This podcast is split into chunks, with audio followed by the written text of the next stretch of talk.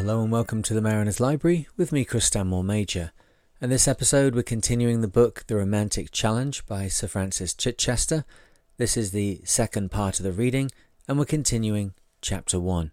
Now, if you haven't already, please consider going over to patreon.com forward slash the mariner, and there for $5 a month, you can not only support this podcast, but also get access to additional exclusive Patreon only content. Now on with the story. Chapter 1 continued. My first task was to obtain the most suitable yacht I could for the race.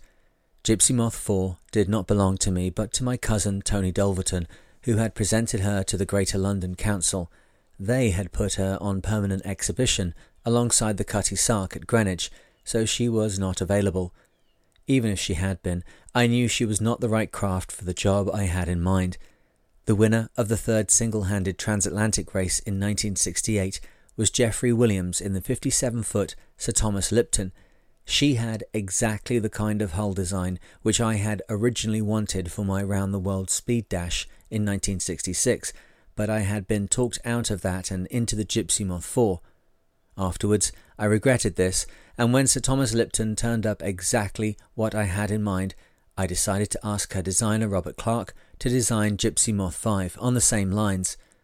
Robert had designed my Gypsy Moth 3, the winner of the first single handed transatlantic race in 1960 and second boat in the 1964 race. Gypsy Moth 3 was a conventional cruiser racer, similar to the long line of successful such yachts that Robert had already designed, and I believe that he might never have broken so radically away from it had it not been for Geoffrey Williams. Geoffrey is a clever, single purposed, ambitious young Cornishman who had carefully read up model yacht design while teaching in New York, and he succeeded in persuading Robert to design a boat like a fast model racing yacht.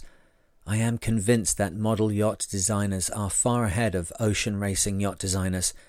They can watch their designs sailing in every and all conditions of wind and water with great ease and can quickly make changes to the design or can experiment with it in a way which is impossible for the ocean going yacht designer.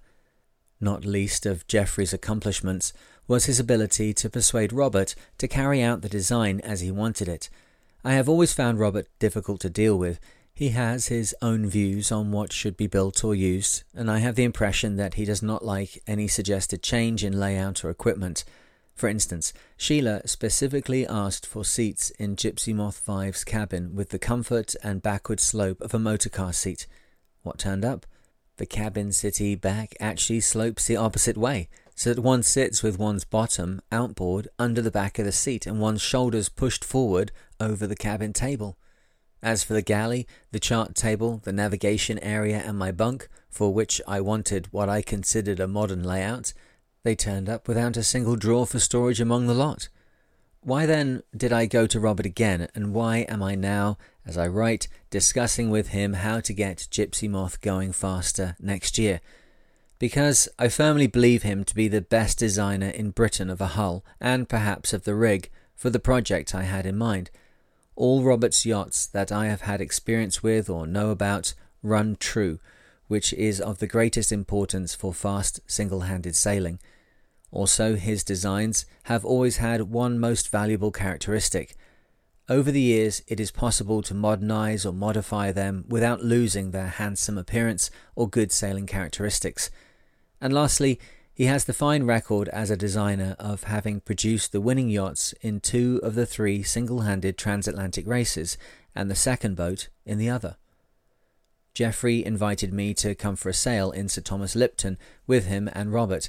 It was a foggy end of the year day in the Solent with scarcely enough breeze to keep the yacht moving, but I saw enough to confirm that this was the basic design I wanted.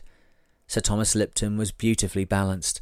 She could not enter the narrow Beaulieu River where my home mooring is because we had no motor, but we sailed back to Cowes. Here she went aground as she was turning into the first line of mooring piles. It was fortunate that Robert was at the helm and not me. I had invited him and Geoffrey to dinner at the Royal Yacht Squadron, and as it was getting late, we looked likely to miss out on our dinner. So I took Geoffrey with me to hearten the chef, while Robert sat it out until he had floated off and moored up. Robert had sketched me a rough sail plan for my new Gypsy Moth on the back of an envelope, and this staysail ketch rig was completed with practically no change whatever from the sketch on his envelope. At this sort of thing, he really has a touch of genius. With the staysail ketch rig, there was no mainsail, but a staysail setting between the two masts, from the top of the mizzen mast to the foot of the mainmast. His theory was that a normal mainsail for such a big yacht would be too big and heavy for me to handle, whereas if the same sail area was split up into mizzen staysail and topsail, I would be able to handle the rig easily. Unfortunately, he carried his theory farther, and without my knowledge, some of the other gear specified for the yacht was made extra light for my ease of handling. This naturally meant that its strength was that much less, which had a drastic effect on my project in, for example, the matter of the spinnaker poles. On the other hand, the sails specified for Gypsy Moth 5 were of stiff and heavy material, which used up my energy and strength extravagantly when I had to handle them in stormy weather. Strength shrinks and reactions slow up with age. Undoubtedly, I am much less strong than I was at 19 when I was working in a coal mine. On the other hand, I believe that with increasing age, I have developed cunning and skill in devising means of getting over difficulties without calling on brute strength. But I cannot recall Robert ever asking my opinion about heavy sea sailing, in which I have experience. If only our temperaments had allowed us to work together in 1969 and 70 as we are at present, I think a faster and more efficient Gypsy Moth 5 would have resulted. The design was thrashed out, contracts were drawn up, and everything was ready to start building the new yacht at the end of 1969. I thought that Rodney Warrington Smith's boatyard at Falmouth would be the yard to build it.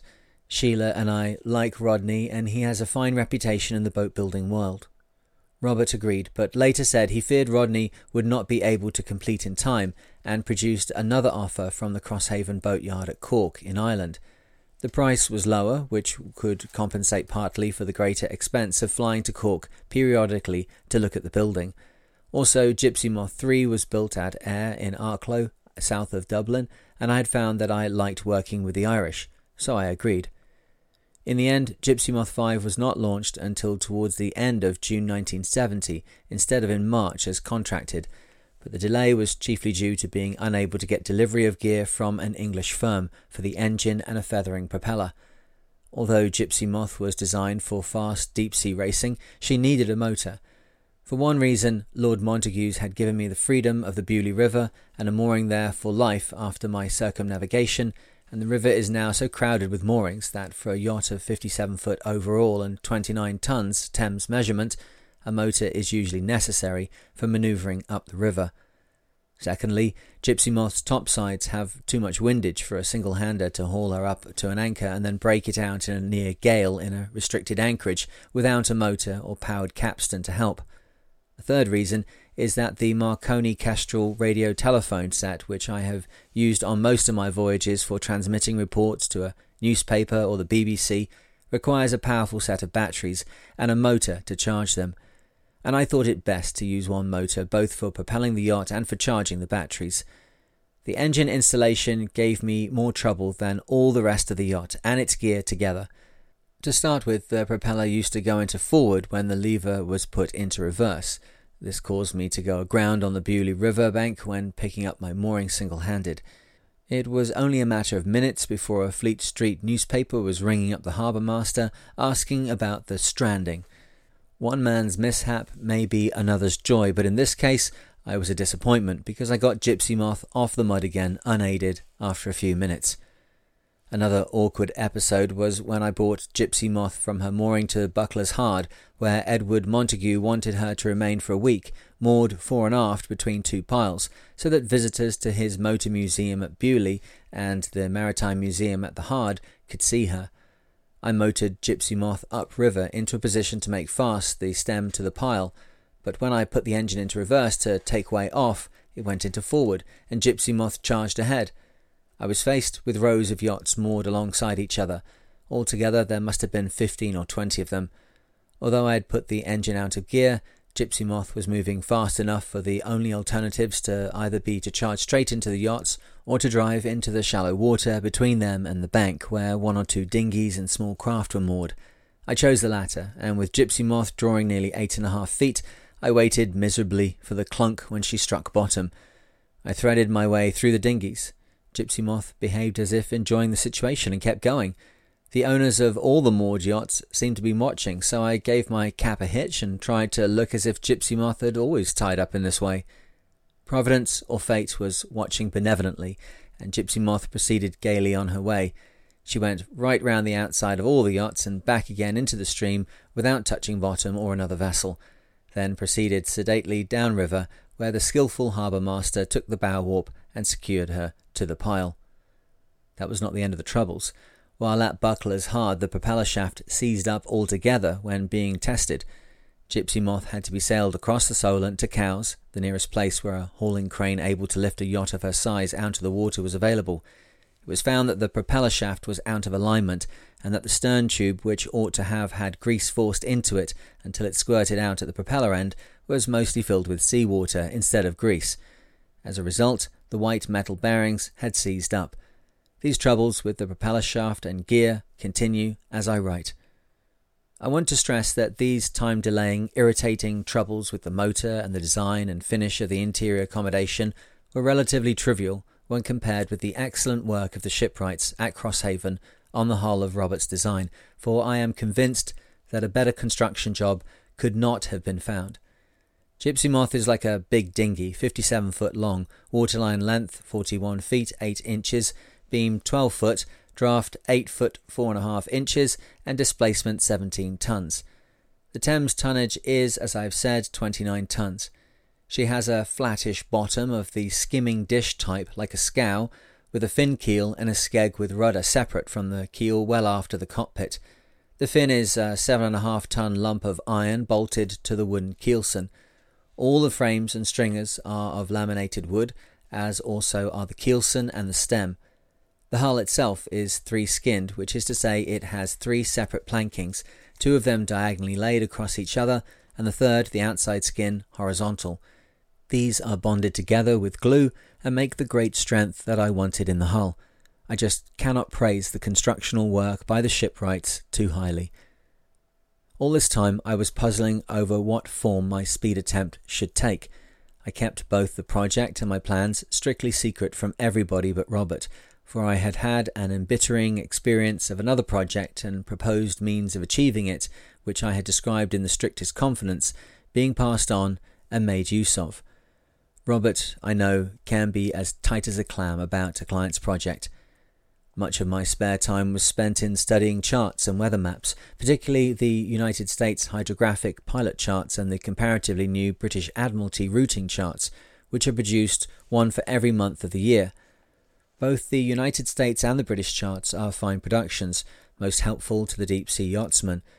They give the average winds for a month for each rectangle of 5 degrees of latitude and 5 degrees of longitude. It was Lieutenant Fontaine Maury of the US Navy who conceived the idea of these charts in the early 19th century, but the Admiralty routing charts were exceptionally valuable for my purpose. They gave the average percentage of winds to be expected for the particular month of each different strength for each separate octant of the compass, the percentage expectancy of calms and variable winds, and the number of observations from which the averages had been deduced. The 200 miles a day target was so much faster than Gypsy Moth 4's 176 miles per day that I knew I must get all the help I possibly could in order to have any chance of success. I needed the most favourable site, the wind conditions, weather, and current. This was going to be quite unlike previous sailing enterprises, and more like an attempt to set a high speed record in a powerboat or a motor car. For these, the most favourable conditions are sought after, and although my problem was complicated by the time span involved, I felt I needed exactly the same sort of support from my choice of the time of the year, the site, the weather, and the rest, at this stage, my interest was simply to be somewhere where I could sail fast for a period or periods of five days during a voyage. I thought that my best chance of finding the conditions I wanted, without going to or even considering the Pacific, which was too far away, was to make another run through the northeast trade wind belt in the North Atlantic. It was in this that Gypsy Moth 4 had put up her fastest run in her round the world voyage of 1966 67 The zone of the trade wind alters with the seasons of the year, but lies roughly between 5 degrees north and 25 degrees north, and stretches right across from Africa to America. Perhaps its greatest attraction was that it provides the best chance of steady, constant winds, which were likely to be fresh, but unlikely to be stronger than moderate gale force. January seemed the most favourable month, and my first plan was to make one 1,000 mile run down to the equator and a second run, a copy of Gypsy Moth 4's speed run in 1967, from the equator northwards. So far, all my hopes were based on Gypsy Moth 5 being swift and sure. They were little more than an optimistic vision at this stage. How often have I made plans with the greatest care, sure that every obstacle and difficulty had been foreseen, only to find when it came to putting them into practice that some vital and perhaps simple snag had been completely overlooked. I had to get Gypsy Moth 4 offshore and put her through the stiffest trials. It would be vital to learn how to get the best out of her. Some yachts have their greatest success when they come brand new from the yard and straight into a race, but I suspect that this success in most cases is because their sails have at that stage perfect aerofoil shape, undistorted yet by hard weather. Well, that's the end of the episode for today. I hope you're enjoying the story so far. Now, if you haven't already, please check out the other podcast, The Mariner. There's lots of seamanship advice there and stories from my life sailing, and we answer questions and go off on terrible tangents and things that uh, seem to keep people that are interested in sailing quite entertained. That's The Mariner podcast. Of course, you can go to YouTube and pick out The Mariner there. And at the moment, we're on board with the 40 foot Trimaran Spirit, sailing from Antigua to Bermuda and then on to New England. And all of this being made possible by the kind donations of sailors over on patreon.com forward slash the mariner. Well, that's all for today from the Mariner's Library, and I look forward to speaking to you in the next one. Cheers.